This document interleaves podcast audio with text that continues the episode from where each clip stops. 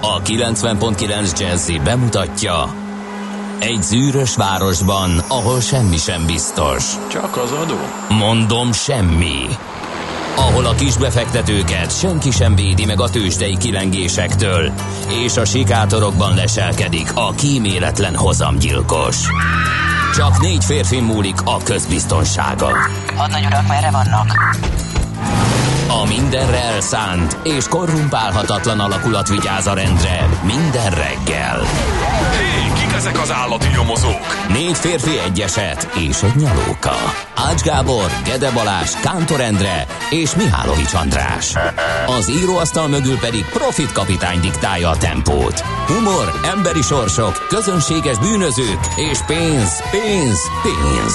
Egy különleges ügyosztály. A Gazdasági Muppet Show minden hétköznap reggel a 90.9 Jazzin. De is figyelj, ne csak a bárányok hallgassanak. De miért? Ha nincs pénzed azért, ha megvan, akkor pedig azért. Millás reggeli. Szólunk és védünk. Drága barátaink, magyarok, jó reggelt kívánunk, 6 óra 31 percon, és már kezdjük is a Millás reggeli műsorát itt a 90.9 Jazzy Rádióban. Velem szemben ül a hosszantartó súlyos szabadságáról visszatérő, a szabadságról még Micsoda? annyit, hogy Gede helyet ment el. Tehát a Gede Balázs kivette a szabadságot, és Ács Gábor utazott el, de most visszatért. Húha. Én ezzel nem találkoztam, ezt nem tapasztaltam. Kérdezzük meg az Én érintettet. nagyon örülök neki. Nagyon viccesen mennek mifelénk a dolgok. Igen, nagyon örülök neki, hogy ha már két nap hiányom, vagy távmunka, a tevékenységem ilyen hatást vált ki Mihálovics? András kollégából. Távmunka? Hát szerint, hát figyelj, Nem. ezen a héten körülbelül pontosan ugyanannyit vagyunk adásban, te meg én, Igen. azzal a különbséggel. Igen, tehát elindul most, ezt elmondhatjuk a kedves hallgatóknak, hogy a szokásos nyári menetrend az, hogy itt egymás arcát nézzük akár hetekig, mert hogy ha kettő Szabin, akkor a másik kettő kénytelen itt lenni. Ez a jövő hét kivételével mostantól egész nyáron így lesz, de hát ez így is szokott lenni.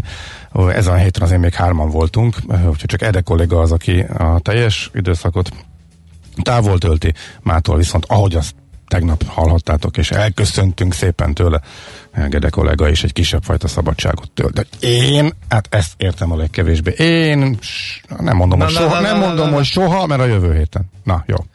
Na, ez a baj a te uh, krédóiddal. Milyen krédóim barátom, hogy mindig azt mondod, hogy te soha kijöve a jövő héten. Hát figyelj, az a hár, kerek, De a hár, soha azt jelenti, hogy a jövő héten se. kerek Hát három és soha. fél hét után engedd már meg, hogy felüljek egy repülőre. Na, Felháborító. tudom. Te hurcibálod be a legújabb kórokozókat Hát, Magyarországon. természetesen. Igen. Hogy megijedtetek márciusban, és aztán nem hoztam semmit?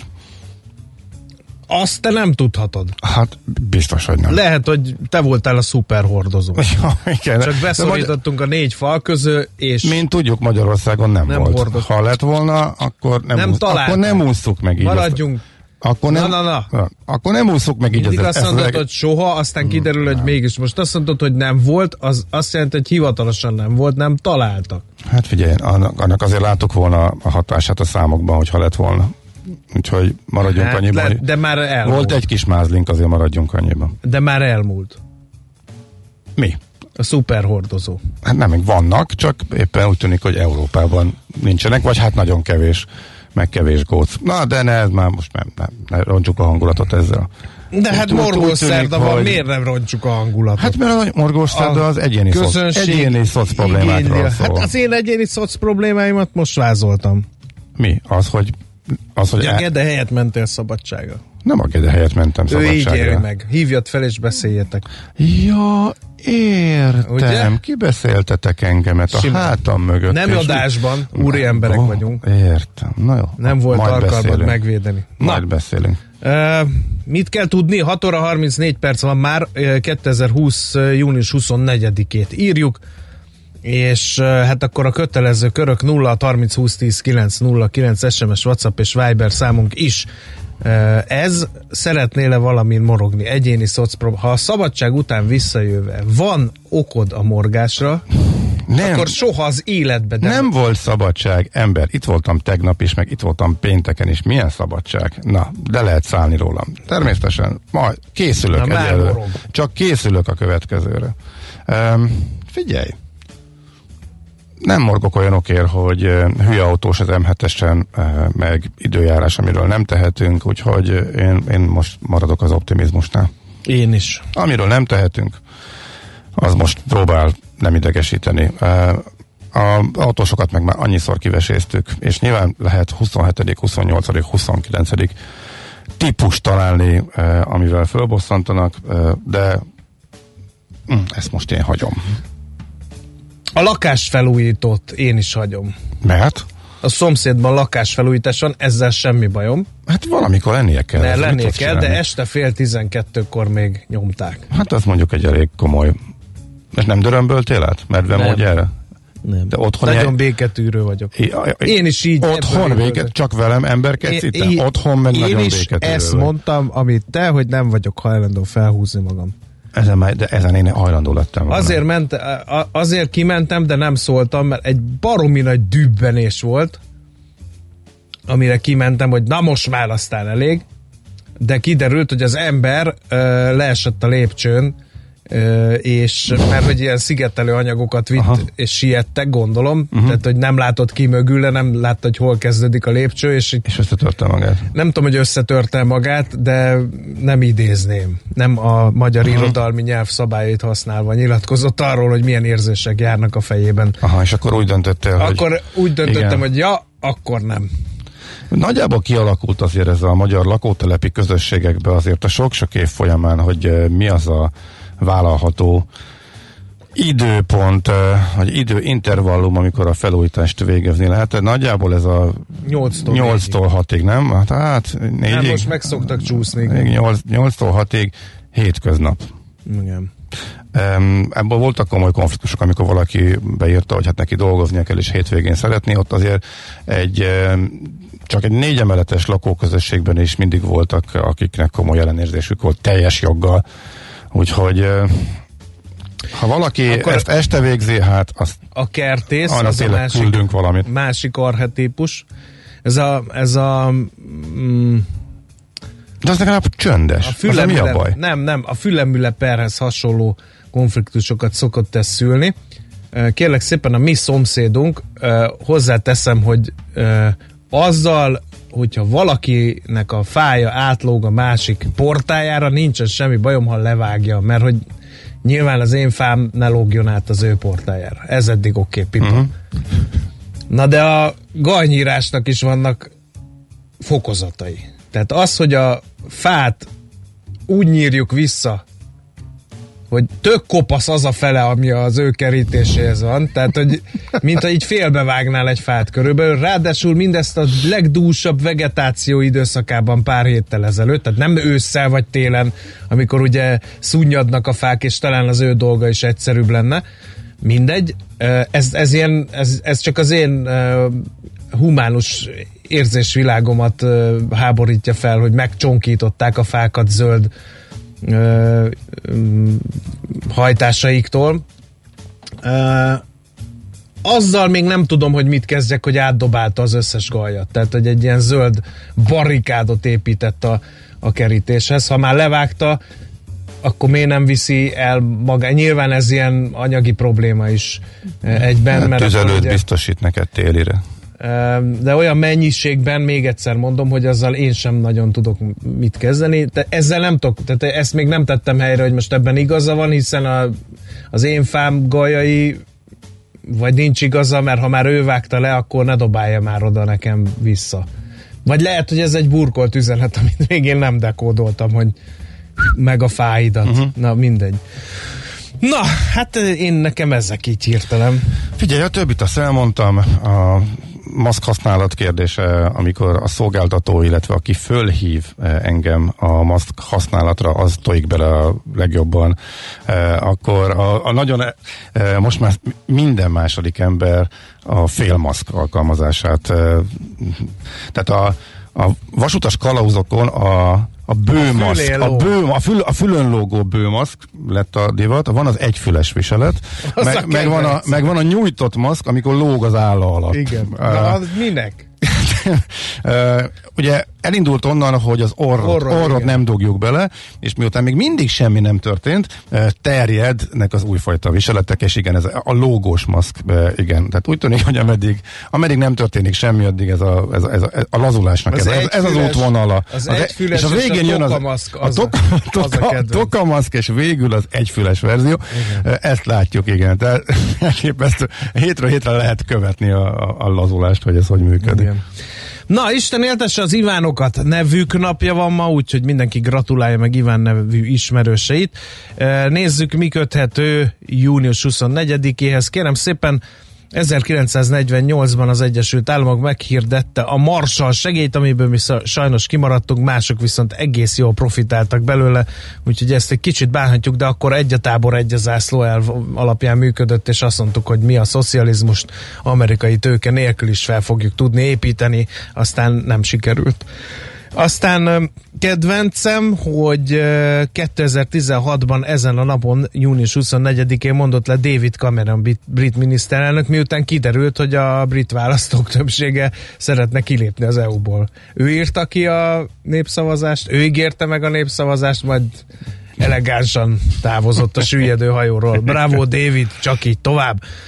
Aztán csak, hogy ha kinéztek az ablakon, nem árt, ha tudjátok, hogy 2002-ben és 2016-ban is hőmérsékleti rekordok dőltek meg június 24-én, erre viszont ma szerintem semmi esély nincs. Az országos hőmérsékleti rekord 2002-ben dőlt meg, tessék kapaszkodni, Békés Csabán 38,4 fokot mutattak a hőmérők. Aztán 2016-ban megdőlt a budapesti hőmérsékleti rekord, a második kerületben, ahol mi ülünk, Jelen pillanatban ott 35,7 fok volt, tehát 2016. június 24. Na most várj, minden napnak, minden napnak megvan a maga rekordja, Igen. és minden napnak megdől valamikor a rekordja. De ez Tehát az most all time, all time high. Az nem lehet, mert az 40 fölött van.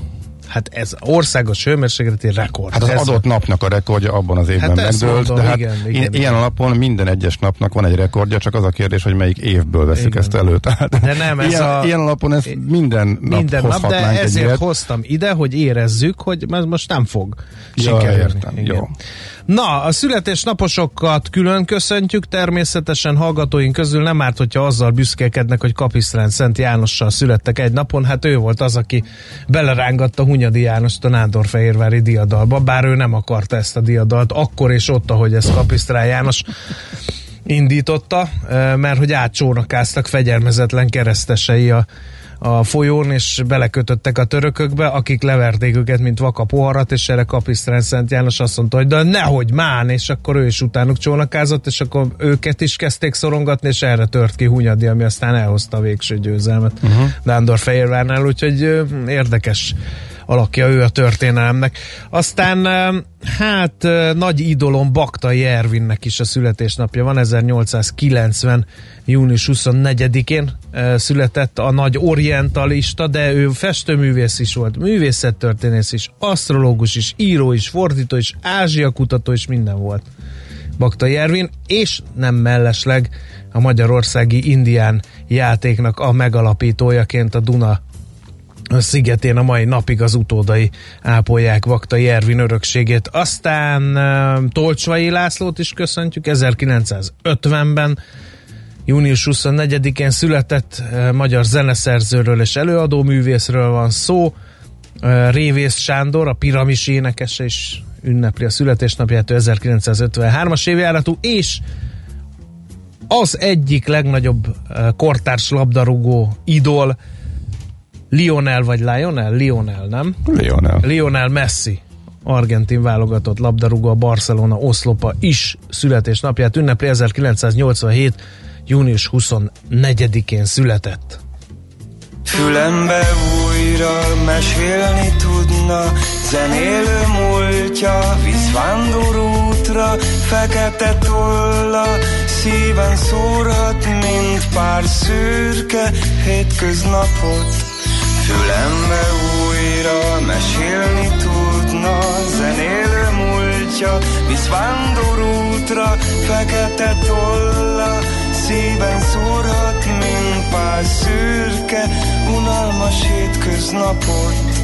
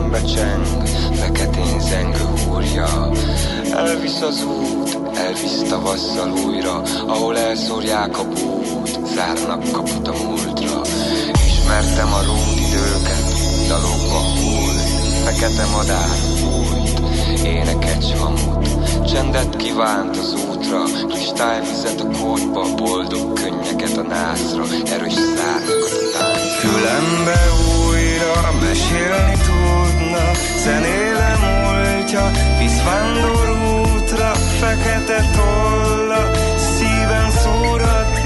pár szürke hétköznapot. Fülembe újra mesélni tudna, zenére múltja, visz útra, fekete tolla, szíven szúrhat, mint pár szürke, unalmas hétköznapot.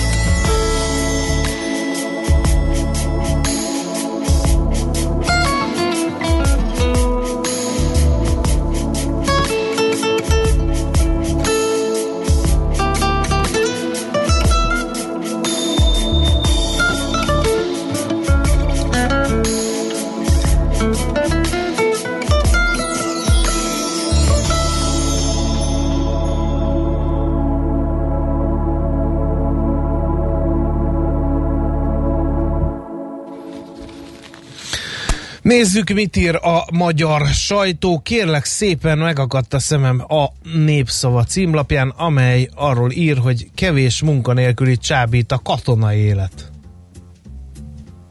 Ha te munkanélküli lennél, csábítana a katonai élet? Költői kérdés volt. Nem csábítanak. Nem is vennének fel. Ez egy életre szóló Inkább- pályaválasztás Inkább lenne, és kevés a- oroszlán, mint sok nyúl, tudod? munkanélküliként nem azon, nem egész életre választanék pályát, és módosítanék valószínűleg. 600-an érdeklődtek idáig a munkanélkülieknek létrehozott speciális önkéntes tartalékos katonai szolgálat iránt.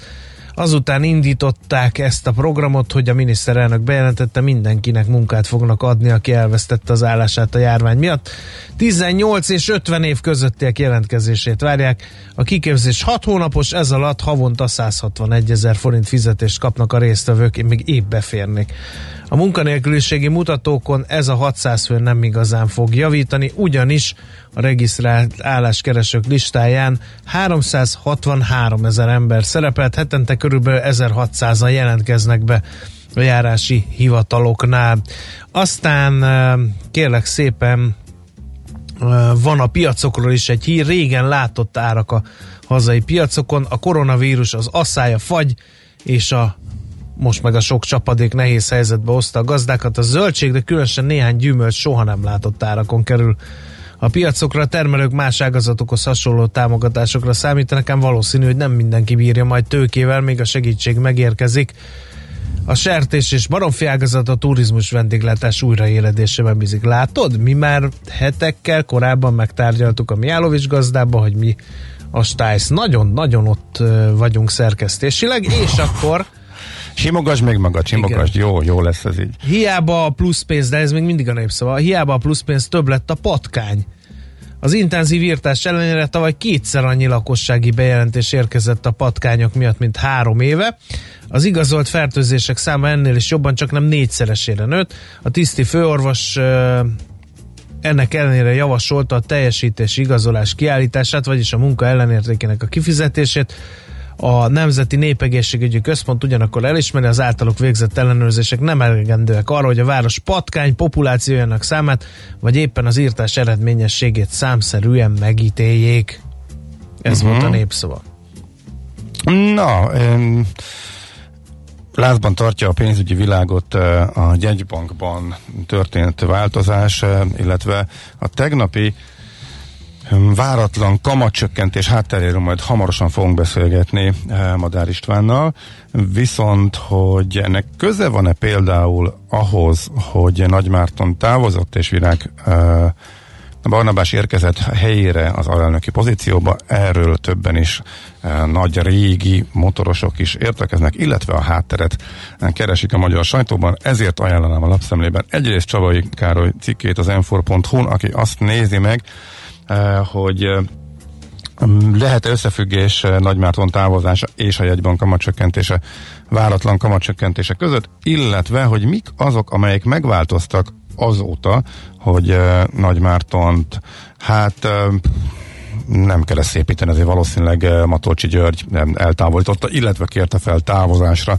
a jegybankban. Uh, Brückner Gergő cikke az Indexen pedig, illetve annak az apropója az az, hogy már kapott pozíciót a kormány adott egy pozíciót Nagy Mártonnak, akit a jegybank elküldött, és rögtön e, mindenféle találgatások ezzel kapcsolatosan megjelentek. E, Nagy Márton főbb feladata a gazdasági ágak közötti koordináció e, lesz, e, és egy olyan pozícióba kerül, ami hát egy ilyen kvázi jó elvtársak elfekvője e, szokott lenni, akár azért, mert hogy teljesítették a feladatot, amit, ami a kormány számára, vagy a kormányfő számára fontos, vagy pedig még nem találtak megfelelő feladatot neki, úgyhogy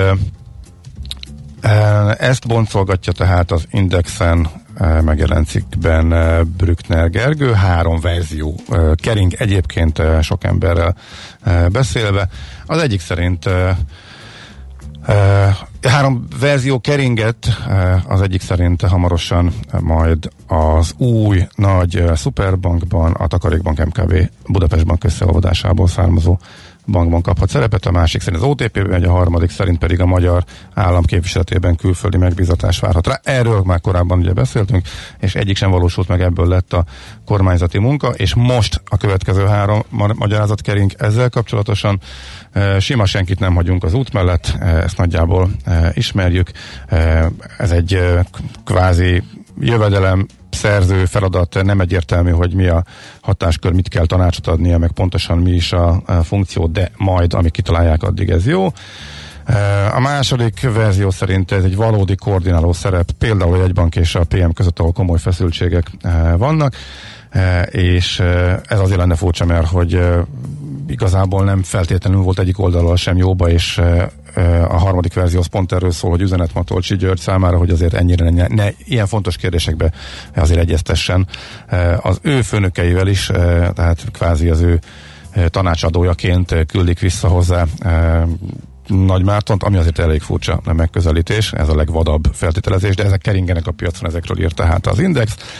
E, és mi, hogy a M4 cikkből pedig, hogy mi a különbség, e, vagy mi történt azóta, hogy Nagy Márton eljött a jegybankból, az egyik az állampapír vásárlási visszavásárlási program az, amit ő nyomott, az leállt. A másik és valószínűbb ok a távozásával kapcsolatosan az, hogy a jegybank továbbra is e, hurrá optimista maradt idei növekedéssel kapcsolatosan egyedüliként a világon továbbra is emelkedést vár, illetve növekedést vár, a GDP eh, Magyarországon bővülhet. Ezt senki nem mondja a jegybankon kívül, és Nagymárton is állítólag eh, ennél sokkal eh, pessimistább álláspontot, a piacihoz közelebbi álláspontot képviselt, és Sokan azt gondolják, és erre utal az m cikke is, hogy amikor a friss inflációs jelentés készült, akkor ez itt már egészen konkrétan kellett számolni, és egészen konkrét számokat kellett beletenni. Láttuk tegnap, hogy megjelent az inflációs jelentés, láttuk a főbb számokat, és az is nagyon-nagyon furcsa, hogy egy bank továbbra is, miközben a piaci szereplők és maga a kormány is recesszió és durva recesszió között mozog, hogy egy bank megtartotta ezt az optimizmusát. E, és állítólag Nagy Márton nem ezzel számolt volna, és az ő verzió inkább a PMI-hez állt közelebb, miközben a PM és egyban között folyamatos feszkó van, e, hogy a két e, szervezet között hogy lehet ekkora különbség a gazdasági kilátások megítélését illetően, ugyanis erre tervezünk inflációt, meg erre tervezünk költségvetést is. Nagy, nagyjából ez a rövid háttér, ezt a két cikket ajánlom, tehát figyelmetekbe a lapszemléből. Nálad semmi más. Hát ez nem cikk volt, ez a háború és béke. Hát erről érdemes olvasni, hogy erről lehet érdekes olvasni. Próbáltam kicsit kivonatolni is őket. Um, Figyelj, egy, segély, gyorsat, egy segélykiáltás, nem morgok, a sírás kerülget. Kedves gazda, nem fogadtam meg a tanácsod, miszerint nyírjam meg Tibor tollóval. Elvittem birkákat tartó ismerősömhöz, ahol a szakember megfodrászolta. Ekkor még nem sejtettem, hogy olyan mennyiségű bolhát kapunk, amit egy hete írtok, nem csak az állatokról, hanem a lakásból is. Soha többé nem megyek más portájára, írja Kriszta. Nem tudom, hogy a birka... A dolog előzményét akkor azért A birka Tibor egy juh, mint ahogy ez kikerül a szövegkörnyezetből, és megkérdezte, hogy hogy lehet őt megnyírni, és én azt tanácsoltam neki, hogy viszonylag kis befektetéssel korszerű birkanyíró eszközöket, amely segítségével családi programmá lehet fejleszteni Tibor fodrászolását, és ehelyett érthető okokból szakemberre bízta a hallgatónk a birkanyírást, és ennek a hozadékát nyögi most. Kedves Kriszta, talán esetleg a birka fürdetés műfajával kellene megismerkedned, de azt nem nagyon szeretik a bolhák, viszont az Tibor sem fogja szeretni, még kevésbé, mint a nyírást. Úgyhogy hát ez egy úgy, tűn, úgy tűnik, hogy egy hosszú ideig kulmináló probléma lesz. De Mihálovics gazda szívesen nyújt ebben is segítséget a birkafüröztés, mert lehet Igen. kapni birkafüröztő szereket, mert csak egy megfelelő készséget kell e, találni, egy használt e, fürdőkádat, amiben Tibort erőnek, mindent el fog követni Tibor, hogy ne kerüljön bele a vízbe, ezt még azért hagyj jegyezzem meg, e, de bele kell tukmálni, úgyhogy lenyomni a fejét is. Ez benne volt a tananyagban, ezt csináltál? Micsoda, ezen, ennen két kezemmel fürdettem több száz juhot. Több száz? Igen. Fő. Szerintem szépen meg kell kérni Andrást, és segít, segíteni na, na, na, fog ebben. Ez nagyüzemi körülmények között történt, ami azt jelentette, hogy a birkák a szűkülő karámból egyetlen kiutat látván mentek, ahol egyetlen állat szélességűre szűkült ez a, a dolog. A karám végén, meg ennek a szűk folyosónak a végén pedig egy hatalmas nagy medence volt, és a többi birka belelökte, aki jött mögötte, a, a mindig az előre érkezőt, e, és hátra nem tudott menni, mert ott magas volt, csak uh-huh. előre, és akkor ott, ott kijött a, uh-huh. a végén. Tehát ez Na így jó. automatizálva van. Örülök, hogy ma is tudtam beszélgetni a szívügyeimben. Nagyon ügyes, nagyon ügyes, és én, engem is bevittél ebbe az utcában. Na nézzük, mi volt a tőzsdén.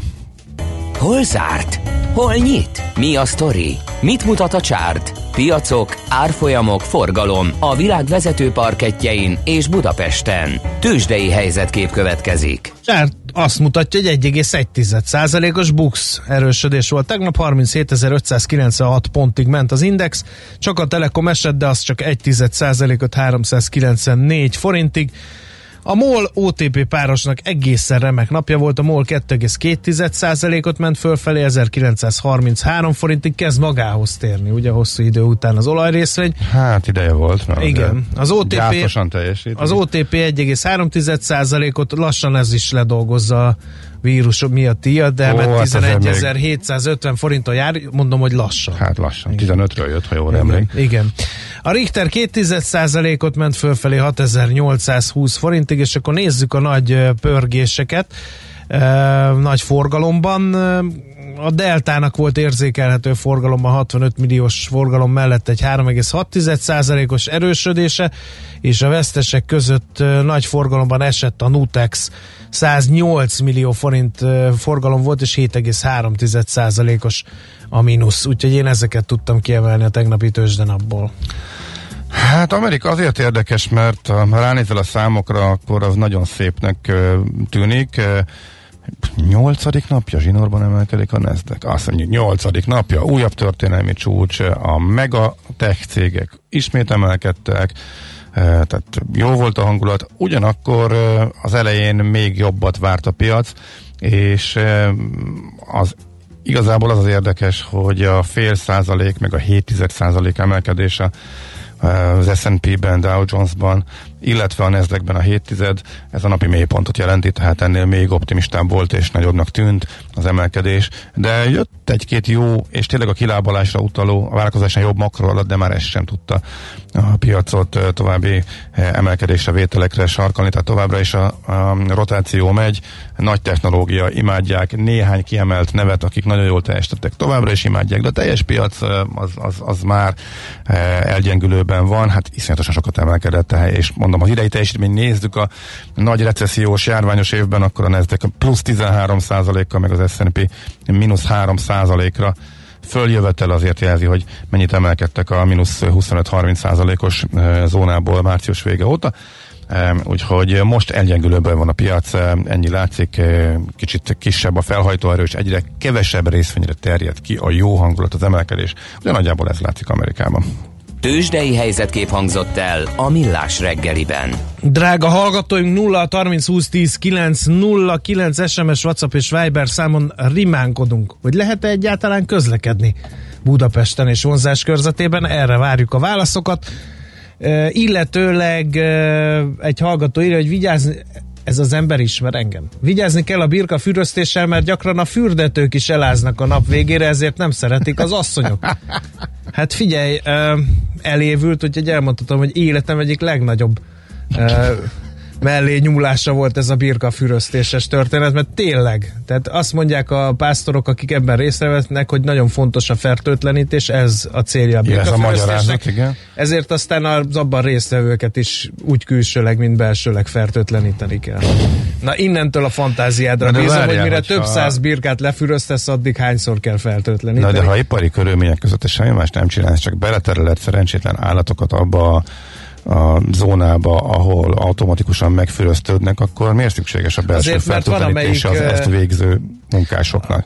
Azért, mert, mert technológiai fegyelem van. Most erre ezt tudnám mondani. Megápolni kell a hagyományokat? Igen. Vagy? Uh-huh. Részlet, szépen, részletek majd a millás reggeli. Következő beszél, közönség találkozója. Arról, arról, besz, arról nem is beszélve, hogy ö, olyan körülmények közt végeztük ezt, hogy a juhász kutyája akár hányszor a juhász mondott valamit, megharapott valamelyikünket. Tehát, hogy tök mindegy, mit mondott a juhász. Jött a, a kutya, kutya odajött, és orvul hátulról megharapott. Tehát így telt az egész nap. Tehát mondta neki, hogy kerítsd, ó, először belém harapott, aztán kerített. Tehát így, így, ilyen volt a jó kutya. Na, jaj, boldog ifjúság. Na, elég a szóból, adjuk át az egyetlen, az utolérhetetlen, a tökéletesen intonáló, nagy érzékenységgel híreket vadászott Szoller Andinak az éter hullámait, hadd szörfözzék rajta. A reggeli rohanásban könnyű szemtől szembe kerülni egy túl szépnek tűnő ajánlattal. Az eredmény krétával körberajzolt tetemes összeg. A tethelyen a gazdasági helyszínelők, a ravasz, az agy és két füles csésze és fejvállalakzat. A lehetetlen küldetés megfejteni a Fibonacci kódot. A jutalom egy bögre rossz kávé és egy olyan hozamgörbe, amilyet még Alonso Mózli sem látott. Millás reggeli, a 90.9 Jazzy Rádió gazdasági mapetsója. Vigyázat! Van rá engedélyünk! Jó reggelt kívánunk, 7 óra 14 percen folytatjuk a millás reggelit itt a 9.9 Jazzy Rádió Nács Gábor az egyik műsorvezető. És Mihálovics András a másik. Jöjjön közlekedés? Hát ha van, akkor parancsolj. Hát de nincs. Hát akkor... Akkor haladjunk, menjünk a Budapest rovatra. Budapest, Budapest, te csodás! Hírek, információk, érdekességek, események Budapestről és környékéről. No kérem, arra figyelmeztette az itlakunk.hu, hogy a városi parkokban is nagy a kullancs veszély, uh-huh. minden második uh, kullancs hordozza a limekort. Nem csak a természetben vannak tehát a kis majdnem csúnyát mondtam rájuk, kis kullancsok, ha időben át vagy eltávolítják, akkor azért jelentősen csökken a megbetegedés esélye. Egyes területeken már minden második kullancsban van ilyen limekor, ezerből egy pedig az agyvelő gyulladás kórokozóját is hordozza. Azt mondta, hogy bonyolult természetes ciklussal rendelkezik a limekor, nem csak a kullancs a főszereplő, hanem a kórokozott fenntartó természetes gazdák, például a fekete rigó, a sün vagy valamilyen rákcsáló. A védekezés első lépése, hogy legyünk tisztában a veszéllyel, mindig nézzük át magunkat, hogyha parkban e, sétálgatunk, a kullancsokkal nehezebb dolgunk van, mint a szúnyogokkal, ugyanis a kullancsok csípése fájdalommentes, mert fájdalomcsillapító anyagot és véralvadás gátlót pumpálnak a vérünkbe, ezzel kiátszva az immunrendszerünket. Sokszor a kerti munka során lehet megfertőződni, a fűnyírással, az avar összegerebjezésével, ugyanis a kullancsok búvóhelyeit bolygatjuk, de ugye a városi parkokban is előfordulnak.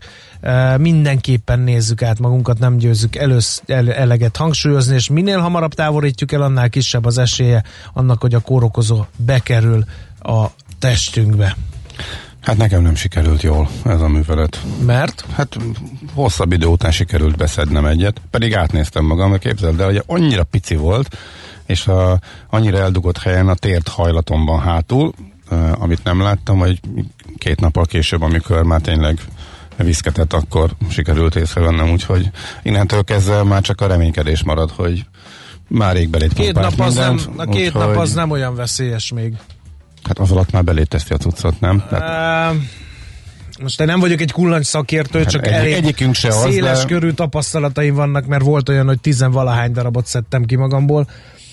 És még nem lettél beteg tőle. Nem lettem beteg, hm. lekopogom, nem is nagyon szeretném. Még én sem. De, de, de mondom az a lé... Tehát Két nap már kicsit hosszú, de lehet, hogy megúszod hát, egyébként. Fél, én most reménykedem, nem tudok más csinálni, úgyhogy... De amikor már vér... Azért bosszankodtam, mert tényleg figyeltem rá, és Amikor mégis... már vér van benne, az már gáz. Nem tudom, amikor kiszedted és, és ellikvidáltad, akkor Én ki sem találtad. tudtam segítség. Annyira olyan helyen volt, hogy ki sem tudtam magamnak, tehát segítséget Ez egy külön megmosolyogtató beszélgetés, hogy lenne, hogy ki hol talált, és hogyan szedte ki magát. Jaj, hát Kulacsa, tudunk igen. extrém helyekről, igen, igen főleg igen. férfiak esetében. Igen. Uh, vigyázzunk, vigyázzunk, razzia van, kérem szépen, uh, a, a Terézvárosban, na ezt a szót kerestem. 24-én és 25-én, tehát ma és holnap nagy erőkkel ellenőrzik a rendőröket, a rendőrök a tilosban parkolókat reggel 7 és 11 óra között. Az ingyenes parkolás hatására alig lehet parkolóhelyet találni, ezzel párhuzamosan nőtt a szabálytalan parkolások száma. Az akció ideje alatt kiemelten figyelnek az út kereszteződésekben, és a várakozni tilos tábla ellenére szabálytalanul parkoló kocsik ellenőrzésére írta az önkormányzat oldala, tehát Terézvárosban rendőrségi razia a tilosban parkolók ellen, ez volt a hír lényege. Na hát részemről csak annyit még, hogy budapestiek, akiknek koncerthiányuk van, most érdemes nézelődni, mert uh, gyors ahogy engedélyezték ugye az 500 fő alatti koncerteket is gyors ütemben kerülnek föl az események azokra a helyekre, ahol ez könnyen tartható, mert amúgy is kis létszámú koncerthelyszínek, ott ez problémamentesen megy, ahol meg mondjuk nagyobb a helyszín, ott próbálnak ilyen kisebb körű dolgokat, mint a Budapest Parkban például létrehozni, és ennek megfelelően programot szervezni. A nagy koncertek persze még nem lehetnek. Láttam, hogy lesz Gereben Zita, és szembe jött a Kobuci, ami amúgy is pont kicsivel alatta van, azt hiszem a férőhely, és miután elindult a szezon, ma pedig kéknyúl van, és ők ritkán játszanak, gondoltam, akkor egy kis programajánlóként felhívnám a figyelmet hogy lesz eh, kék nyúl, már van teltházas eh, esemény, úgyhogy lehet, hogyha kiszabadulnak a, az emberek, akkor érdemes hogy több helyen, főleg a kisebb helyeket, tényleg a nagyon kicsi helyeken elővételben is megvan egyeket, mert eh, nagyon sokaknak van már koncert hiányok. A Parnograszt koncertje az például teltházas, a Gerebenzit, amit említettem, meg majd lesz itt a műsorban, ő meg június 30-án lesz, de egyébként sok más helyen is gomba mód szaporodnak az események most, hogy végre lehet koncerteket tartani 500 fő alatt, úgyhogy Nézegessétek a kínálatot, és Azt menjen, aki tud, betartva persze a megfelelő Azt elővigyázatossági hittem, hogy, azt hittem, hogy majd a közlekedés mondott, hogy három új megállóhelyjel és egyes szakaszokon két új vágányjal fejlesztik a déli körvasútsort, Kelenföld és Ferencváros Ez között. külön kört megér majd. Bizony, a dél- 10-15 percenként járhatnak majd arra a vonatok, ha elkészül a bővítés. Így uh-huh. Érdről, Budaörsről, a budai vagy akár a keletpesti agglomerációból érkezők átszállás nélkül érhetik el Budafok Nagytétény, Kelenföldet és az új Budai Egyetem város. Hol lesznek a megállók, az lesz még egy... Bizony. Na, majd besz- erre még szerintem érdemesebb visszatérni egy teljes rovatkör keretében. No, Nekünk a Gellért hegy a Himalája. A Millás reggeli fővárossal és környékével foglalkozó rovata hangzott el.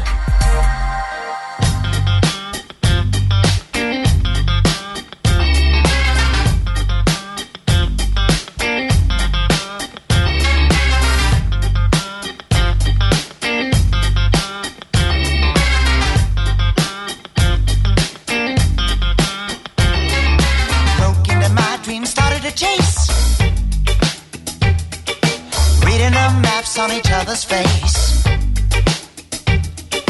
Yellow queer lines lead us to a place where the two of us come all unlaced.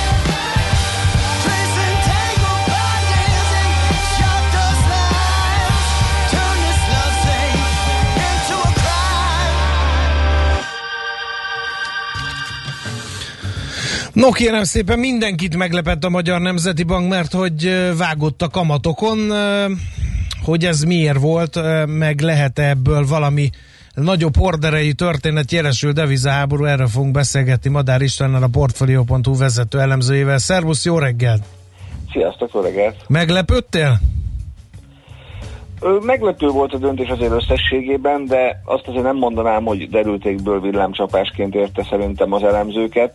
Azt azért látni kell, hogy, hogy abból a szempontból, hogy a világ egyik leglazább jegybankjából a régió egyik legszigorúbb jegybankjává váltunk szép csöndben két hónap alatt, az azért előrevetítette azt, hogy előbb-utóbb a Magyar Jegy Nemzeti Banknak is lehet lépnie és tudja támogatni a, a magyar gazdaságot abban az esetben, hogyha összeáll ehhez az a konstelláció, hogy már nincsen pénzügyi stabilitási aggodalom, az inflációs kockázatok is alacsonyak, és egy bank úgy gondolta, hogy ezt már meg tudja lépni most is. A többség azt gondolta, hogy azért itt az óvatosság miatt, meg azért, mert a második negyed év jelenti ugye a, a leginstabilabb uh, időszakot ebben a koronavírus járványban, talán kivár a jegybank, de nem gondolom, hogy ördögtől való lett volna egyébként a lépés. Uh-huh. Mi indokolta, mert váratlan volt eléggé. Ugye, ahogy mondtam, alapvetően a jegybanknak van egy hármas mandátuma, ezt mondta el egyébként Matolcsi György is tegnap, hogy ez a hármas mandátum az, hogy őrizze a pénzügyi stabilitást, vigyázzon az inflációs cél teljesítésére, illetve illetve támogassa, hogyha lehetősége van a kormány gazdaságpolitikájában. Ez utóbbit általában az egyszerűség kedvéért növekedési célnak szoktuk hívni. Ugye ebből a szempontból azt láttuk, hogy március-áprilisban azért a pénzügyi stabilitással nem volt minden rendben Magyarországon. Nem volt ilyen óriási dráma, de azért, ha valaki figyelt, akkor hallhatta a miniszterelnököt arról beszélni, hogy ő már pedig nem akar IMF-et. Ugye, ha valaki figyelte a számokat, láthatta, hogy talán egy picit lehetne magasabb a devizatartalékunk, talán egy kicsit lehetne a kormányzati számlán több pénz, talán a, a, a állampapír aukciókon lehetne egy kicsit nagyobb a kereslet, közben a forint rendkívül volatilis mozgással nagyon gyorsan és ilyen kontrollálatlan hatást keltve gyengült. Ennek az időszaknak lett vége tulajdonképpen, ugye több kormányzati és egybanki lépésnek köszönhetően ez a dolog helyreállt, és az infláció pedig ezen közben ugye mélybe szakadt, hiszen elsősorban egyébként az üzemanyagárak miatt, de úgy általában a, a világ nyersanyagára és általában a koronavírus válság ö, szűkebb kereslete miatt, és hogyha egyszer inflációs probléma nincsen, pénzügyi stabilitási aggodalmak elmúltak, akkor egyben fölnézhet egy kicsit a íróasztalból, és azt mondhatja, hogy akkor most már lehet egy kicsit támogatni a gazdaságot is, és a kamatcsökkentés alapvetően ezt a célt szolgálta. Azt miért mondtad, hogy az ultralazaságból az egyik legszigorúbb jegybanká vált? Mit léptek ők, illetve relatíve, hogy mit léptek a többiek? Hogy ez hogyan jött ki? A, úgy jött ki ugye, hogy a Magyar Nemzeti Banknak ugyan volt ugye 0,9%-os irányadó kamata ö, eddig is, de valójában azt mindenki tudja ugye, hogy a, a, a bankközi piac likviditási helyzetének aktív befolyásolásával nevezetesen úgy belefullasztotta a likviditásba gyakorlatilag a bankközi piacot, az irányadó kamatok ennél sokkal alacsonyabb szinten voltak, tehát az, ami a gazdaságban igazából érvényesült, az a rövid lejártó hozamoknál, de akár a hosszúnál is ennél sokkal-sokkal mélyebben volt. Ugye erre jött az, amit szerintem mi is beszéltünk már itt, hogy már olyan kerítélő ügyletek születtek a, a, a világban, ahol a magyar volt a finanszírozó deviza, ami egy feltörekvő régiós országban egészen, egészen exkluzív. Ugye ebből a, és ebben az időszakban a többi régiós országban, de egyébként általában a világban is magasabb kamatokat tartottak az országok, sőt, ugye a reál kamatot tekintve vannak olyan felmérések, hogy az előre tekintő reál kamat alapján a magyar volt a legextrémebben az a monetáris politika. Ebből uh-huh. ugye az következett, hogy amikor beütött a válság, akkor a többi ország elkezdett kamatot csökkenteni. Ugye a régióban a románok, a, a lengyelek és a csehek is nagyon látványosan vágták nulla közelide a kamatot. Mi, mi viszont effektívé tettük a 0,9%-os alapkamatot, tehát gyakorlatilag kamatot emeltünk, pont azért, mert az, az látszódott, hogy, hogy erre most szüksége van a gazdaságnak. És most, hogy ennek a bizonytalan helyzetnek egy kicsit vége van, vagy legalábbis sokat enyhültek az ezzel kapcsolatos feszültségek. Most tudott a jegybank tulajdonképpen újra elkezdeni a, annak, nekiállni annak, hogy utána ugye a régiós ö, ö, országok monetáris politikájának, hiszen ugye, ahogy mondtad te is, ugye a legextrémebb az a monetáris politikából gyakorlatilag a régió egyik legszigorúbb jegybankjává váltunk nagyon rövid idő alatt az ellentétes mozgásoknak köszönhetően. Uh-huh.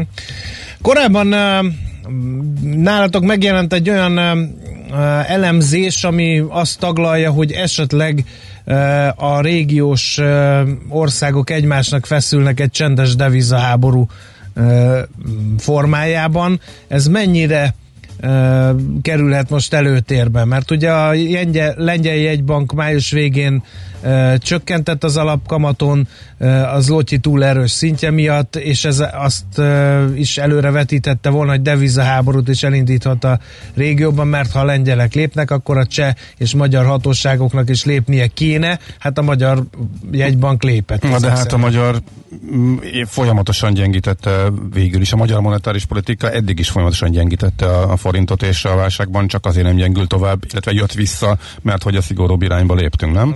Ráadásul ugye elemzők nyilatkozták, tehát nem ti találtátok ki, ezt a Bloomberg idézett egy elemzőt, aki szerint Lengyelország, Csehország és Magyarország egy devizaháború szélén áll egymással és más feltörekvő országokkal. Igen, ugye jó tisztázni ez, hogy mi ez a devizaháború, ugye alapvetően arról van szó, hogy azért próbálja egy ország gyengíteni a saját devizáját, hogy a versenytársakkal közös exportpiacokon versenyelőnyre tegyen szert. Tehát, hogy ez egy versengő leértékelés, ugye máshogy, máshogy szólva. Ugye én nem osztom őszintén szóval egyelőre ezt a véleményt. Ugye a más, nagyon nehéz megmondani, hogy mitől devizaháború, devizaháború, amikor közben meg minden arról szól, hogy a nagy globális világgazdaságban annyira azonos trendek és ciklusok uralják a kisnyitott gazdaságokat, hogy a monetáris politikák törvényszerűen eléggé össze vannak hangolva. Tehát akkor, amikor valaki kamatot csökkent, akkor nagyon nehéz megmondani azt, hogy, hogy ez azért van-e, hogy a versenytársakkal szemben piaci részesedés szerezzen mondjuk az eurozóna áru és szolgáltatás piacán, vagy egyszerűen csak egy természetes ciklikus mozgása van a kamatoknak, és mindenki pont azért vág, mert koronavírus válság van, és azért kamatot kell csökkenteni.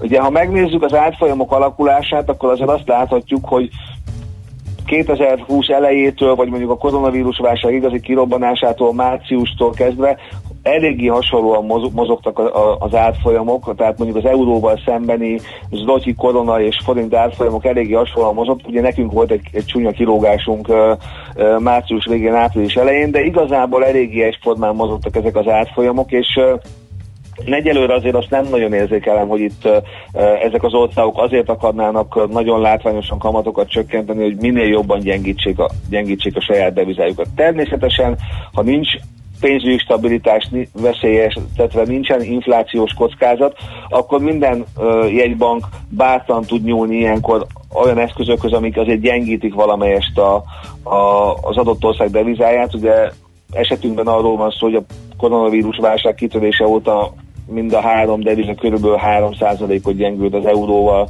szemben, de én ebben nem gondolodnék bele olyan nagyot, hogy most ez már azért van, mert mindenki a másik rovására akar piacot szerezni az eurozónában. Ez egy teljesen természetes ciklikus lépés, vagy egy másik oldalról nézve egy, egy váratlan erőteljes sok hatást adott monetáris politikai reakció, és nem látok ebben még egyelőre olyan, olyan fenntarthatatlan versengést, ami, amiről a Rabobank elemzője írt. Egyébként azt is érdemes ehhez hozzátenni, ugye, hogy most már minden jegybank nagyon extrémen laza tulajdonképpen, ugye a nulla körüli kamatokkal, egyéb nem konvencionális intézkedésekkel próbálják a gazdaságot élénkíteni, és igazából azért nem, nem lehet azt tapasztalni, hogy amikor a másik lép, akkor valaki még nagyobbat akar lépni, és még inkább gyengíteni akarja a devizáját. A lengyeleknél van erről egy explicitebb vita, hogy akkor most túl gyenge az locsi, vagy nem túl gyenge az locsi, de mondom, a régiós devizák mozgásából azért úgy tűnik, hogy nincs az a fejvesztett ö, óriási gyengítési hullám, ami a monetáris politika lépéseit követi, tehát én ezzel azért még óvatos lennék, hogy egy ilyen deviza háború valóban kitörte. Még egy kérdés a végére. Hát fönnmaradt, az is talán kisebb meglepetést okozott, hogy fönnmaradt az iszonyatos eltérés a piaci elemzők, illetve akár a pénzügyminisztérium, illetve a jegybank növekedésre adott várakozása között. A jegybank továbbra sem hajlandó recessziót várni, azt gondolja, illetve azt prognosztizálja, hogy idén is gazdasági növekedés lesz Magyarországon. Ez miért lehet, illetve meddig maradhat fönn, illetve az is érdekel, az elmúlt két hónapban változott a helyzet, illetve emelkedtek-e mondjuk, javultak-e a gazdasági kilátások a nagy bezuhanás után, tehát hol, hol állunk most, hogy, hogy állunk ezzel kapcsolatban? Igen, ugye egyban 2-3 szá, a márciusi 2-3 százalékos idei GDP előrejelzését módosította le 0,3 kötőjel 2 százalékra, ezzel még mindig messze a legoptimistább, ö, és tulajdonképpen ma már nem is nagyon tagadja azt, hogy ennek az elsődleges oka az, hogy szeretné egy kicsit a vállalkozásokat befolyásolni, szeretné azt, hogy a gazdaság szereplői elhiggyék, hogy érdemes beruházni, érdemes fogyasztani, nincs nagy baj a gazdasággal, nem vesznek el a munkahelyek, lesz kereslet a, a termékek iránt, akár külföldön, akár idehaza, főleg a belső piacot ugye szeretné élénk, élénken tartani a jegybank és a kormányzat, és ez tulajdonképpen egy ilyen várakozás befolyásoló dolog. Ugye ami a probléma ezzel, hogyha ez ennyire nyilvánvaló, akkor nem feltétlenül hiteles az előrejelzés. Tehát, és ugye be, várakozásokat befolyásolni azért alapvetően akkor lehet, hogyha mindenki elhiszi, hogy a jegybank valóban így gondolja, és nem csak azért mondja, mert szeretné, hogy ez történjen. Ugye ilyen szempontból lehet azon vitatkozni, hogy jó-e, hogy a jegybank ilyen előrejelzéseket ad. Azért annyit óvatosan hozzá lehet tenni, hogy azért most már ugye a, mondjuk a piac leg ö, optimistább előrejelzése a 2-2,5 százalékos recesszióhoz képest, a 0,2 már nincs annyira extrém távol, mint volt mondjuk a 2-3 százalék, ami annak idején is nagyon meredek előrejelzésnek számított. Hogy hol állunk, arra meg az a válasz, hogy igazából borzasztó nehéz. Ha megnézzük az elmúlt ö, időszakot, akkor azt lehet mondani, hogy az adatok mindig le vannak maradva nagyon jelentősen attól, ami a mindennapi percepciónk. Ugye azért az adatok másfél hónapos késéssel jönnek be legkorábban, legalábbis amik igazán megbízhatóak, a GDP adat akár még később, és ugye ha ezt nézzük, akkor azt látjuk, hogy még mindig azt nézzük, hogy már áprilisban, meg májusban hogy szakadtak a gazdaságok, hogy esett vissza a gazdasági teljesítmény, és igazából már mindenki közben azt találgatja, hogy milyen gyorsan emelkedünk vissza, de erre borzasztó kevés és borzasztó megbízhatatlan adat- adatmennyiség áll számunkra rendelkezésre, és azért még mindenki valóban azt találgatja, hogy igen, van egy élénk felpattanás, de azt eddig is tudtuk, hogy a koronavírus járványnak a kétféle sokja, a kínálat és a keresleti sok közül a kínálati az gyorsan el fog múlni. Ezért az, hogy most egy ilyen nagy visszapattanás van, abban még igazából semmi meglepő nincsen. A kérdés az, hogy ezek után a kereslet helyreáll-e ugyanolyan gyorsan, mint ahogy, a, mint ahogy a kínálati korlátok megszűntek, mert akkor valóban egy gyors V alak, és akkor van esély arra, hogy valami stagnálás közeli éves átlagos mutatója jön ki. De ugye azt azért tudjuk, hogy a az első negyedév is már csak 2%-os növekedéssel járt, a második negyedévet a jegybank 7%-os gazdasági visszaesésre jósolja, azért ebből a kettőből már egy nagyon mély vastag negatív szám jön ki. Ugye, hogyha ez a gyors felpattanás azért megáll, megtorpan, és azért a gazdaság szereplői ö, nem lesznek ugyanolyan bátrak, és nem lesz ugyanolyan túlfűtöttségig erős belső kereslet a gazdaságban, akkor azért nehéz elképzelni, hogy ebből lesz egy pozitív szám, de nyilván egy ilyen csodaszerű állapotot, ahol eltűnik a, a koronavírus, nem lesz második hulláma a járványnak, vagy legalábbis nem lesz olyan, ami nagy gazdasági korlátozásokkal kell, hogy járjon, abban ki lehet kavarni egy olyan számot, ami egy ilyen plusz nullás szám, én is ezt látom a, az Excelekből, meg a különböző ö, modellekből, de azért nyilván még mindig nem ezt gondolja a többség a legvalószínűbb kimenetnek. A jegybank ezt bevállalta, azt gondolom, hogy azért hosszú távon lehet azon is veszíteni, hogyha a jegybank folyamatosan olyan előrejelzéseket tesz közé, ami, amiről a piac egyre inkább azt gondolja, hogy nem iránymutató, mert nem egy sokkal nagyobb adatbázison, sokkal nagyobb kapacitásokkal kikevert, jó előrejelző szám, hanem esetleg egy ilyen, egy ilyen várakozás befolyásoló célral működő prognózis, akkor nyilván elveszítheti azt az iránymutató jellegét, amit egyébként idáig betöltött azért a, a, a piacon, mert azért mindenki nagyon figyelte a jegybanki előrejelzéseket, pont azért, mert ahogy az előbb elmondtam, sokkal Mhm, nagyobb stábban, világos. sokkal több adatot feldolgozva keverte ezeket Mhm. ki. Oké, okay, hát nagyon szépen köszönjük, okosabbak lettünk, és sokkal jobban átlátjuk a történéseket. Köszi még egyszer, szép napot, jó munkát! Köszönöm szépen nektek is, Szia, szia! Szia, szia! Madár Istvánnal a Portfolio.hu vezetőelemzőivel beszélgettünk a váratlannak tűnő jegybanki eh, kamatcsökkentés kapcsán, illetve annak hátteréről. Műsorunkban termék megjelenítést hallhattak. Hallottál már a Bitcoinról? És az Ethereum, Ripple, Litecoin, Monero megvan? És azt tudod, hogy milyen technológia hajtja ezeket a kriptopénzeket? Hallgassd minden kedden fél nyolc után pár perccel a kriptopénzek világáról és a blockchain technológia híreiről szóló rovatunkat. Kriptopédia, hogy értsd is, mi hajtja az új devizát. A rovat szakmai partnere a MrCoin.eu kriptodevizaváltót üzemeltető Mr. Limited.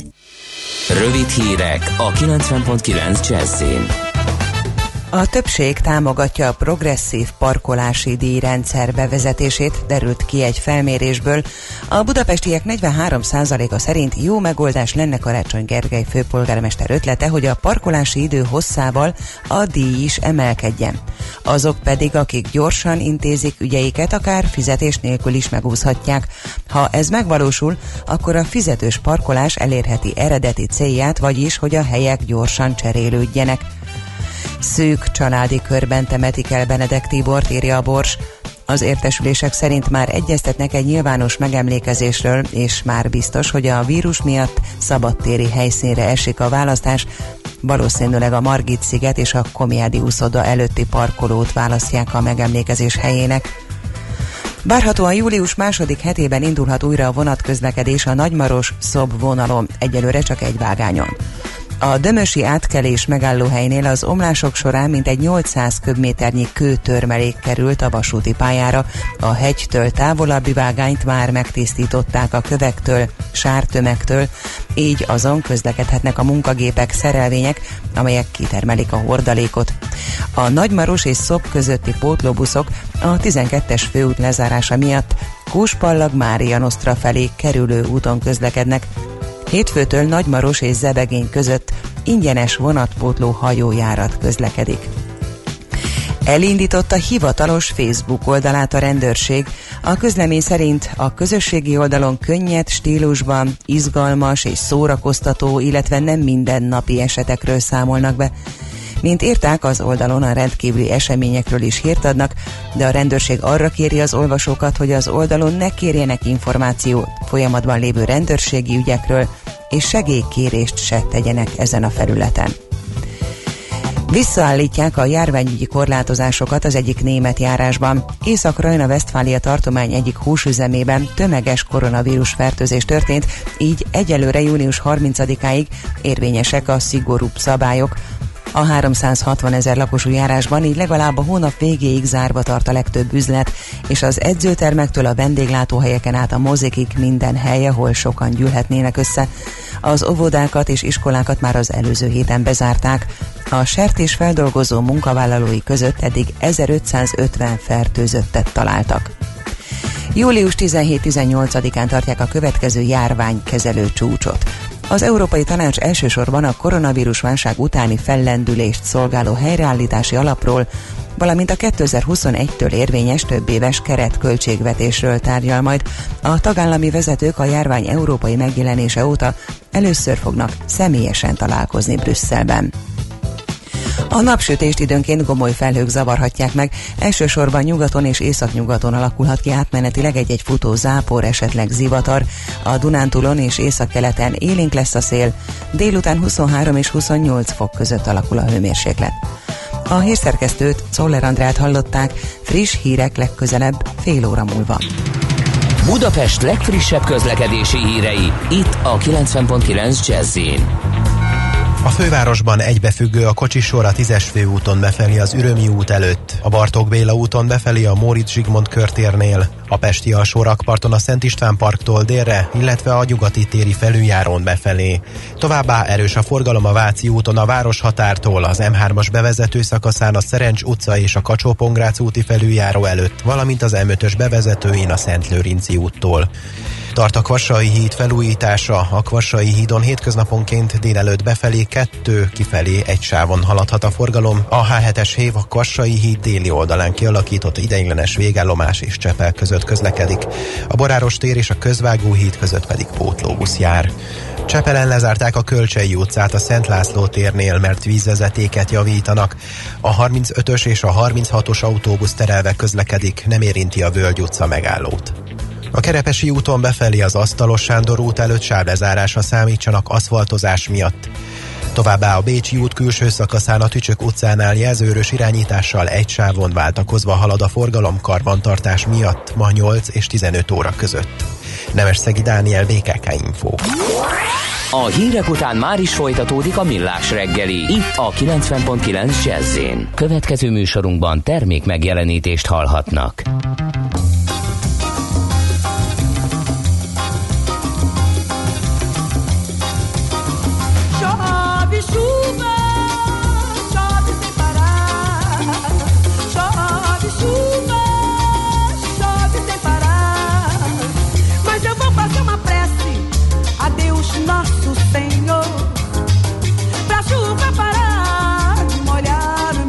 Amor. É que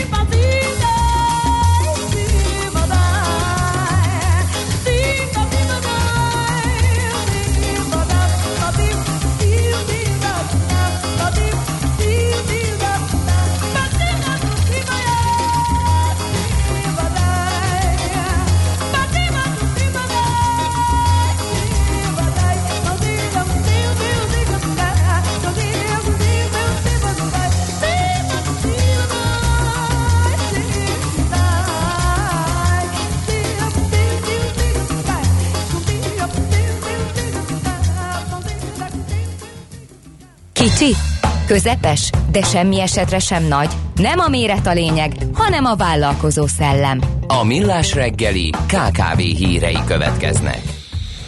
A kis és közepes vállalkozói szektor unalomig ismételjük, hogy a magyar gazdaság gerinc oszlopa számát, illetve a foglalkoztatási mutatóit tekintve mindenképpen. Cseppet sem mindegy tehát, hogy hogy bírták a kis és közepes vállalkozások a járványnak a következményeit, úgyhogy most egy erről szóló kutatás eredményeiről fogunk beszélgetni. A vonal túlsó végén dr. Radácsi László, a Budapesti Gazdasági Egyetem stratégiai és innovációs rektor helyettese. Jó reggelt kívánunk! Jó reggelt kívánok! Szuper! No, hát először a módszertanról néhány szót. Milyen formában és hány KKV-t kérdeztek meg erről a problémáról? Budapesti Gazdasági Egyetemen évek óta foglalkozunk a mikro, kis és középvállalkozások kutatásával. Időről időre készítünk egy olyan reprezentatív mintás kutatást, amiből azt reméljük, hogy viszonylag általánosítható megállapításokat tudunk tenni. Most májusban körülbelül 400 magyarországi KKV-val készítettünk telefonos interjús kutatást. Nagyon sok témára vonatkozott ez a kutatás. Az utolsó pillanatban sajnálatosan vagy a kutatói szempontból szerencsésen jó időben a járványal kapcsolatos kérdéseket is hozzá tudtuk még tenni ehhez az eredetileg évek óta egyforma formátumban menő kérdőívhez. Uh-huh. Mi a legfőbb megállapítás, hogy érintette a szektort ez a, hát még nem válság, de inkább stopnak mondanám, mert az talán objektívebb. Igen, közben így látom a képernyőn is fut a felemás eredmények kifejezés, talán ez egy nagyon jó összefoglalója annak, amit mi is találtunk. Ugye bármilyen újságolvasó, rádió hallgató az elmúlt hónapokban nagyon sokszor hallotta, hogy néhány szektort padlóra kényszerített, térdre kényszerített a válság. Nyilván ez a kutatás is visszaigazolta, hogy például a turizmusban, kereskedelemben dolgozó kisebb vállalkozások bezártak, és ott mindenféle kényszerintézkedésekre került sor. Ugyanakkor ez a kutatás is megmutatta ennek a járványnak a gazdaságra gyakorolt hatásában a kettősséget, hiszen például azt is láttuk, hogy a kereskedelem raktározás iparágban ott vannak a nagyon nagy vesztesek is, ugyanakkor ebben az, ezekben az iparágakban jó pár olyan KKV van, akik még nyertek is a válsággal, gondoljunk csak az online kereskedelem megélénkülésére, az ezzel kapcsolatos szállítmányozási, raktározási feladatok felszaporodására, tehát ez a kettőség érzékelhető. Ami talán e, érdekes lehet, mert hosszabb távú a jelentőség és a tanulsága, hogy ugye mi évek óta azt látjuk, hogy a magyar KKV szektor legnagyobb elmaradása az a fejlesztésben, innovációban van, abban a tudatos gazdálkodásban, amiről ugye azt mondjuk egyetemi emberek, hogy a, az eredményes, hatékony gazdálkodásnak az alapját jelenteni. A magyar KKV-k nagyon rosszul állnak abban, hogy bármelyik funkcionális területen, pénzügyekben, emberi erőforrás területen, logisztikában tudatosan tervezve, kockázatmenedzsment eszközöket alkalmazva gondolkodnának a jövőről fejlesztenének. Az innovációs képessége ennek a szektornak a kutatásaim szerint sajnálatos módon nagyon alacsony, átlagosan. Ezen a, ezen a mostani helyzet sem változtatott? Ez azért lehet fontos, mert hogy ugye gyakran mondják, hogy a digitalizációs ugrás nem a vezérigazgatók, nem az informatikai vezetők, hanem maga a Covid intézi el nagyon sok helyen. Hát ö, sajnálatos módon inkább az van, hogy ez egy olyan sok volt, ami nem nagyon tudta megengedni a lassú, meg közepesen lassú alkalmazkodást. Ugye az egyéb változókkal való keresztelemzéseink azt mutatják, hogy azok a vállalkozások voltak képesek leginkább alkalmazkodni, ö, például nem teljes bezárás mellett fenntartani bármilyen működést, vagy akár a munkavállalóikat megtartani, akik egyébként az előző években sokkal ügyesebbek voltak. Tehát ahol látszik az, hogy stratégiainak nevezhető gondolkodás van, tudatos tervezés van, folyamatos fejlesztés van, legyen ez akár, akár termék, piac, szervezeti megoldásban való fejlesztés, ők ügyesebben vészelték át a válságot is. Uh-huh. Azt is mondtuk, hogy a munkaerő vagy a foglalkoztatás tekintetében a KKV szektor meghatározó jelentőségű az ország gazdaságába. A, a kutatás kitérte arra, hogy milyen munkaerőpiaci intézkedéseket csinált ez a szektor a, a válság és a korlátozások hatására. Igen, ugye ebben a szektorban mondják, újságírók is elemzik, kutatók is régóta elemzik, hogy a szürke-fekete gazdaságnak viszonylag nagy a jelentősége egy ilyen kutatásban, amit ezeket a hatásokat nyilván nem tudjuk letapogatni. Tehát az, hogy mondjuk a eleve is nem jogszerűen foglalkoztatott munkavállalók közül hánytól váltak meg, azt mi nem látjuk. Az viszont biztos, hogy világosan látszik a KKV szektornak az a sajátossága, hogy igyekszik megtartani az embereit. Ennek egyrészt az informálisabb, családiasabb légkör lehet az egyik oka. A másik, hogy ez a szektor egyébként évek óta nagyon komoly munkaerőhiányjal küzd. Ugye a nagyvállalatok elszívó hatása a legtöbb szakmában jelentkezik. Magyarán szólva a KKV szektornak eddig is óriási problémája volt, hogy megfelelő szakembereket, akár szakmunkásokat, mérnököket, közgazdászokat tudjon foglalkoztatni, és most látszik, hogy nem elsősorban ehhez az intézkedés típushoz nyúltak a cégek, próbáltak részmunkaidővel, távmunkával megoldani problémákat, és csak az utolsó megoldás volt az, hogy elbocsátanak, tehát az, hogy ennek a szektornak van egy nagyon jelentős megkötő ereje, az, azért mi is látjuk az eredményekből. Uh-huh. Uh, végezetül, és legyen ez az utolsó kérdés, milyenek ítélik a kilátásaikat a hazai KKV-k, ugye az, az is nagyon fontos, hogyha ők optimisták, akkor talán könnyedén túl leszünk a válság gazdasági hatásaim. Ugye a magyar KKV szektornak azért a nagy részét azok a meglehetősen kicsi, inkább mikrovállalkozások teszik ki, akik valami egy termékre, egyfajta kereskedelemre, helyi piacon viszonylag stabilan vannak berendezkedve, ezért a kutatási eredmények is azt mutatják, hogy egyébként a mintának a felét egyáltalán nem érintette meg a válság, és ezen a mintán belül is látszik, hogy nagyon sokan optimisták. Amikor arra kérdeztünk rá, hogy az idei bevételekben milyen változást várnak. Jó páran azt mondták, hogy még növekedést is várnak, és nagyon sokan voltak, akik nem módosították a bevételi termüket. Nyilván jó páran mondták azt, hogy 20-30-40 százalékos csökkenés várható, de alapvetően a szektor nem pessimista. Azok a kialakult stabil piacaik, érték és ellátási láncaik, azok működni tűnnek, legalábbis a tulajdonosok most ezt gondolták május végén. No, hát végszónak tökéletes volt, mert pozitív fellangolás csomagokkal tudjuk zárni a beszélgetést. Nagyon szépen köszönjük az információkat, és további jó munkát kívánunk. Köszönöm szépen, köszönöm, hogy itt lehettem. Viszont hallásra. Dr. Radácsi Lászlóval a Budapesti Gazdasági Egyetem stratégiai és innovációs rektor helyettesével beszélgettünk arról, hogy élték meg a hazai KKV-k a járványt és annak gazdasági következményeit.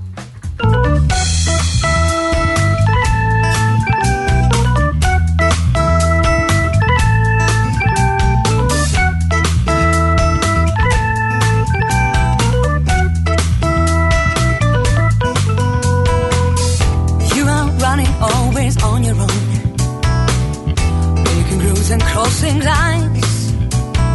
You don't know what you're rushing for. You should start to live your life. You know that's not what you want.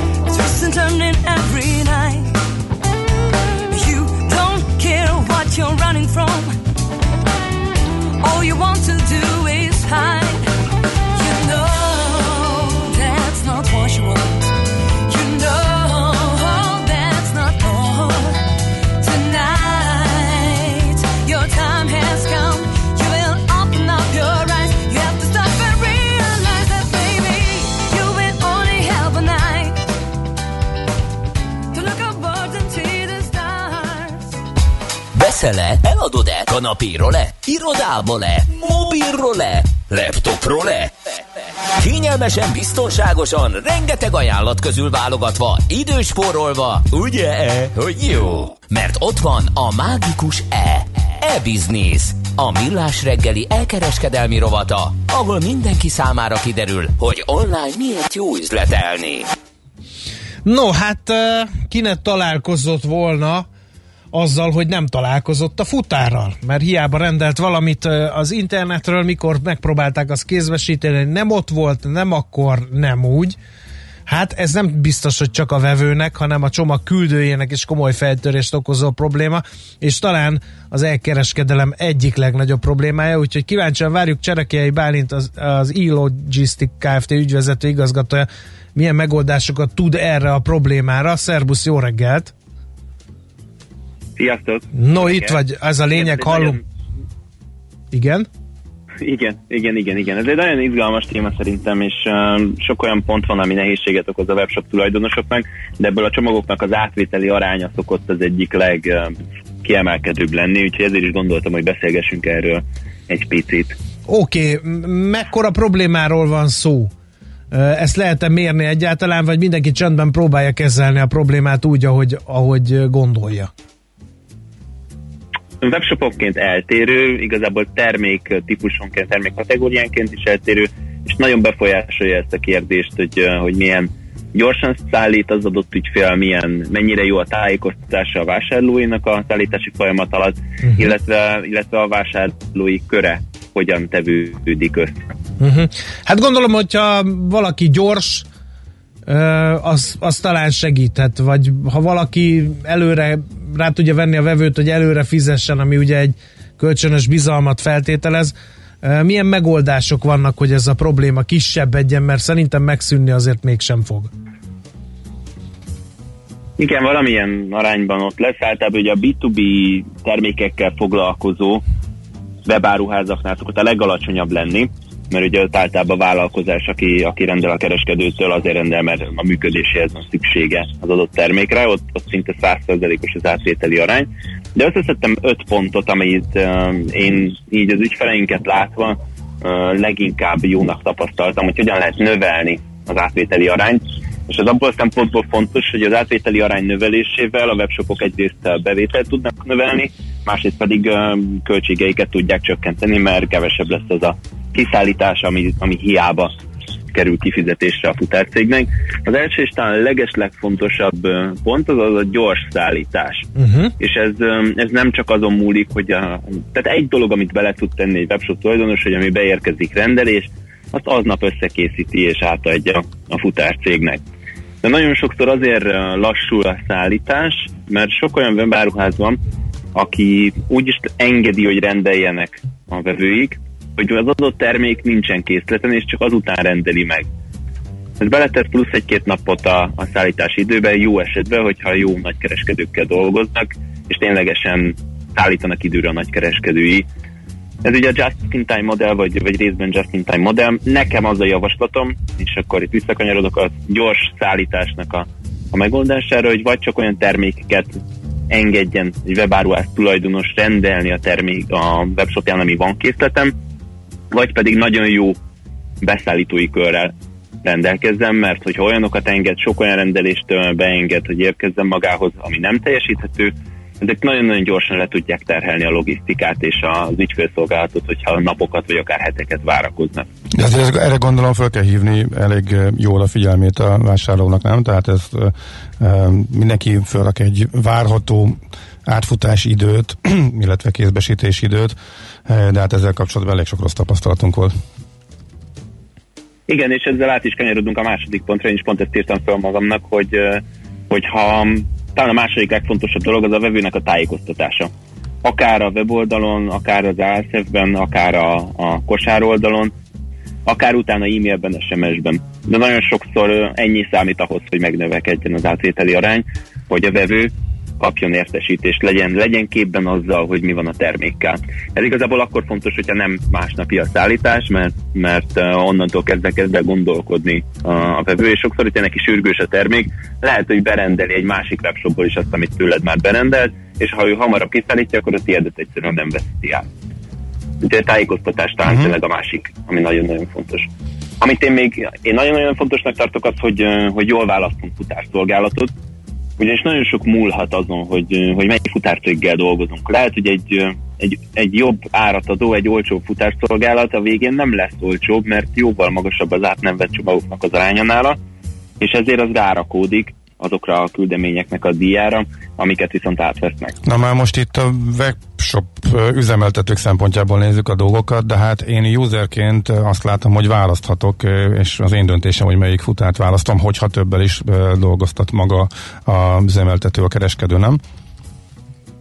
Igen, de ez ritka. Tehát, hogyha mondjuk nagy webáruházaknál rendelt, uh-huh. Ott, ott előfordul. A legtöbb web- webáruház úgy szokott dolgozni, hogy van egy szállító cég, aki házhoz szállít, és akár még egy csomagpontra szállító céget megkülönböztet, de a legjellemzőbb talán az, hogy egy futár szolgáltattal dolgoznak, hiszen ugye, hogyha maguknak csinálják a csomagolást, rendelés összekészítést, akkor minden nap el kell menniük a futárnak a depójához, vagy egy, vagy egy csomagpont, egy csomagautomatához, vagy pedig egyszerűen csak egyeztetni kell a futárral, és Uh-huh. Elég macerás egyel is leegyeztetni, Itt, nem hogy három-négyel. Mi a rendszer egyébként? Kis webshopoknál mi a rendszer? Ez hogy működik? Tehát naponta egyszer, de milyen szerződések vannak, illetve abból, amit a, e, itt a, e, abból, amit kifizet mondjuk a kereskedőnek futár címén a megrendelő, annak egy részét fizeti csak egy rész a kereskedőnél, marad itt valami megosztás van, illetve hogyan működik naponta egyszerre a jobb futárok elmennek és elviszik az árut a kereskedőtől? Ez hogy működik? Egy kicsit mesélj erről, Léci. Uh, igen, leginkább ez volumen függménye. Hogyha már napi 5-6 csomagot legalább fölad egy kereskedő, akkor általában azért már kimennek a, a futárszolgálatok, de attól is függ, hogy be tudják-e illeszteni a túra útvonalukra. Általában ennek van egy olyan hátránya a kereskedők számára, hogy a túraútvonalba beillesztve érkezik a futár, ami nem este meg délután szokott lenni későn, hanem dél 1-2-3 körül, azaz nekik nagyon igyekezniük kell, hogy minél később beérkezett rendéseket is még össze tudjanak tenni. Hozzánk ugye csak egy pillanatra kitérve, hogy mi ugye kiszervezett webshop logisztikával foglalkozunk, este 8-ra érkezik a futárcég, és így bizonyos partnereinknek vállaljuk azt is, hogy az adott napon hatig bejövő rendelést összekészítjük és átadjuk, uh-huh. tehát kvázi másnap ott van. De akinek nincsen mondjuk napi 5 csomagja, ő neki általában el kell menni egy olyan helyszínre, de ez főleg a csomagautomatás rendeléseknél igaz, ahol ő le tudja adni ezeket a termékeket, mert egyszerűen nem éri meg a futárszolgálatnak Aha. útba ejteni külön azt a címet. Uh-huh. De visszakanyarodva alapvetően az átviteli arányt is nagyon-nagyon befolyásolja azt, hogy jó legyen a futárszolgálat. Tehát, és most nem csak arra gondolok, hogy kedvesek legyenek a sofőrök, akik átadják a csomagokat, hanem egyszerűen jól szervezetten működjenek, náluk ne legyen soha csúszás, és az egész cég jól átlátható legyen. Több ügyfélnél tapasztaltuk már, hogy egy futárszolgálat váltás után meg ö, növekedett az átviteli arány, volt, hogy lefeleződött az át nem vett csomagoknak a, az aránya. Aha. Úgyhogy sokat számít a futárszolgálat is. És amit uh-huh. ti is említettetek, ezt, ezt résztem fel is negyedik pontnak, hogy le az utánvétel, azok csökkenteni az utánvét rendeléseknek az arányát. Mm, láttam rá egyébként képzétek példát itt a koronavírus alatt, hogy volt webshop ügyfelünk, több is, aki teljesen leállította az utánvétes rendeléseket, és öm, én nagyon féltem ettől a húzástól, de semmit nem esett vissza a forgalmat, tehát ugyanannyi rendeléssel tudott dolgozni utána is.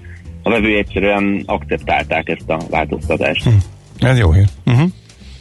Oké, okay, és Ez se... igen, de nagyon sok bocsánat, mondjad, csak nem akartam közbeállni. Igen, viszont nagyon sok függ a, a vásárlói körtől, tehát nem tudja ezt megcsinálni bárki.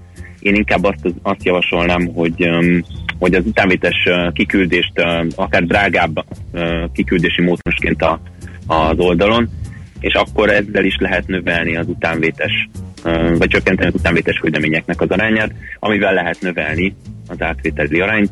Illetve az ötödik pont, ez egy apróság, én a logózott csomagolásban is nagyon hiszek, több ügyfelünknél dolgozunk, úgyhogy vagy logózott ragasztószalaggal, vagy logózott dobozzal dolgoznak, és ez is nagyban tudja azért javítani az átvételi arányt, ha a futár kezében már felismeri a vevő átvétel nélkül is, hogy mi az a termék, Aha. vagy, vagy éppen ami ott van, az honnan érkezik. Oké, okay, nagyon szépen köszönjük az ötleteket, reméljük széles körhöz eljut, mert ha ez működik, akkor mi fogyasztók elégedettebbek tudunk lenni. Köszönjük szépen még egyszer a segítséget, jó munkát! Örültem nektek, és sziasztok! Szia, szia! Cserekei Bálintal az e-Logistic Kft. ügyvezetőjével lamentáltunk azon, hogy lehet rábírni a vevőket, hogy át is vegyék azt a csomagot, amit megrendeltek. Na, megtaláltad-e? E-Business. A millás reggeli elkereskedelmi rovata hangzott el. E-Business. Üzletei online. No, az időnk meg elillant vala, úgyhogy Szoller Andi és az ő hírei fogják feldobni a napotokat, aztán jövünk vissza.